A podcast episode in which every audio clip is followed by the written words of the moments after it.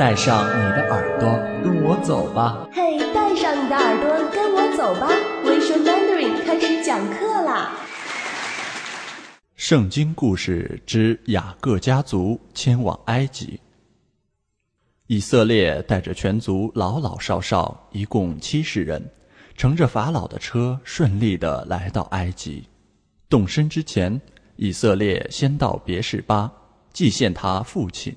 即以撒的神，神现出异象，告诉他说：“你下到埃及去，不要害怕，我必使你在那里成为大族。”以色列定发犹大去见约瑟，报告他到来的消息。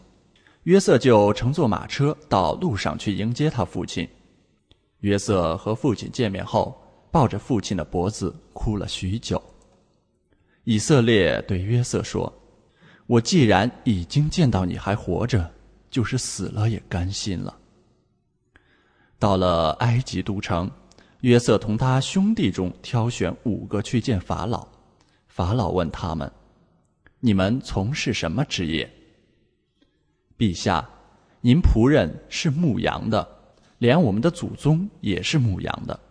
五兄弟恭敬的回答。法老很慷慨的对他们说。你们到这里来了，这个国家的土地都在你们面前，你们只管住在最好的地方。我看歌山这地方很宽阔肥沃，很适合你们放牧，你们就在那里住下吧。歌山是埃及最富饶的地方，那里水草肥美，适于放牧牛羊。以色列迁到埃及那年，已经一百三十岁。他在埃及住了十七年才死去，临死的时候，他打发人把约瑟叫来，对他说：“我若在你眼前蒙恩，请你把手放在我大腿底下，给我发誓，不要把我葬在埃及，要把我带到迦南西布伦麦比拉洞中，与列祖列宗同眠。”约瑟答道：“父亲，放心吧，我必遵着你的命而行。”以色列看到约瑟一手牵着一个孩子，就问他：“他们是你什么人？”约瑟告诉他：“这是上帝在这里赐给我的两个儿子，大的那个叫马拿西，小的那个叫以法莲。”以色列在儿子们的帮助下，勉强从床上坐起来，用两只手分别摸着两个孩子的头，对约瑟说：“耶和华曾降旨给我。”我未来埃及之前，你在这里生的孩子应归在我名下，他们的后代将作为以色列人的一支。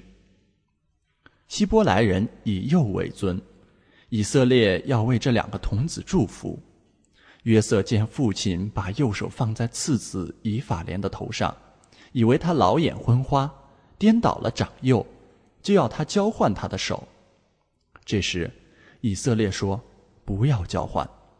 我知道马拿西为长子，但他们中弟弟会比哥哥还大，他的后裔要成为大族。于是约瑟的这两个孩子便与他们的叔伯中十一人成为以色列民族十二支派的根。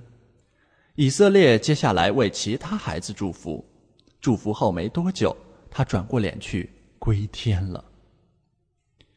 以色列人按照埃及的习俗，把以色列的尸体做成木乃伊，熏尸仪式一共进行了四十天。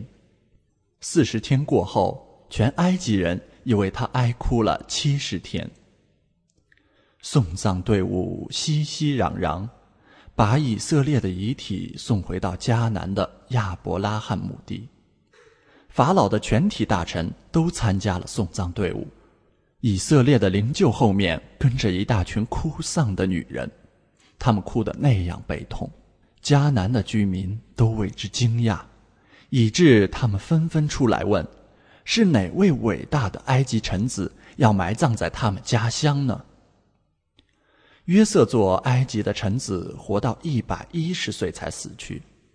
他活着的时候子孙满堂，临终前。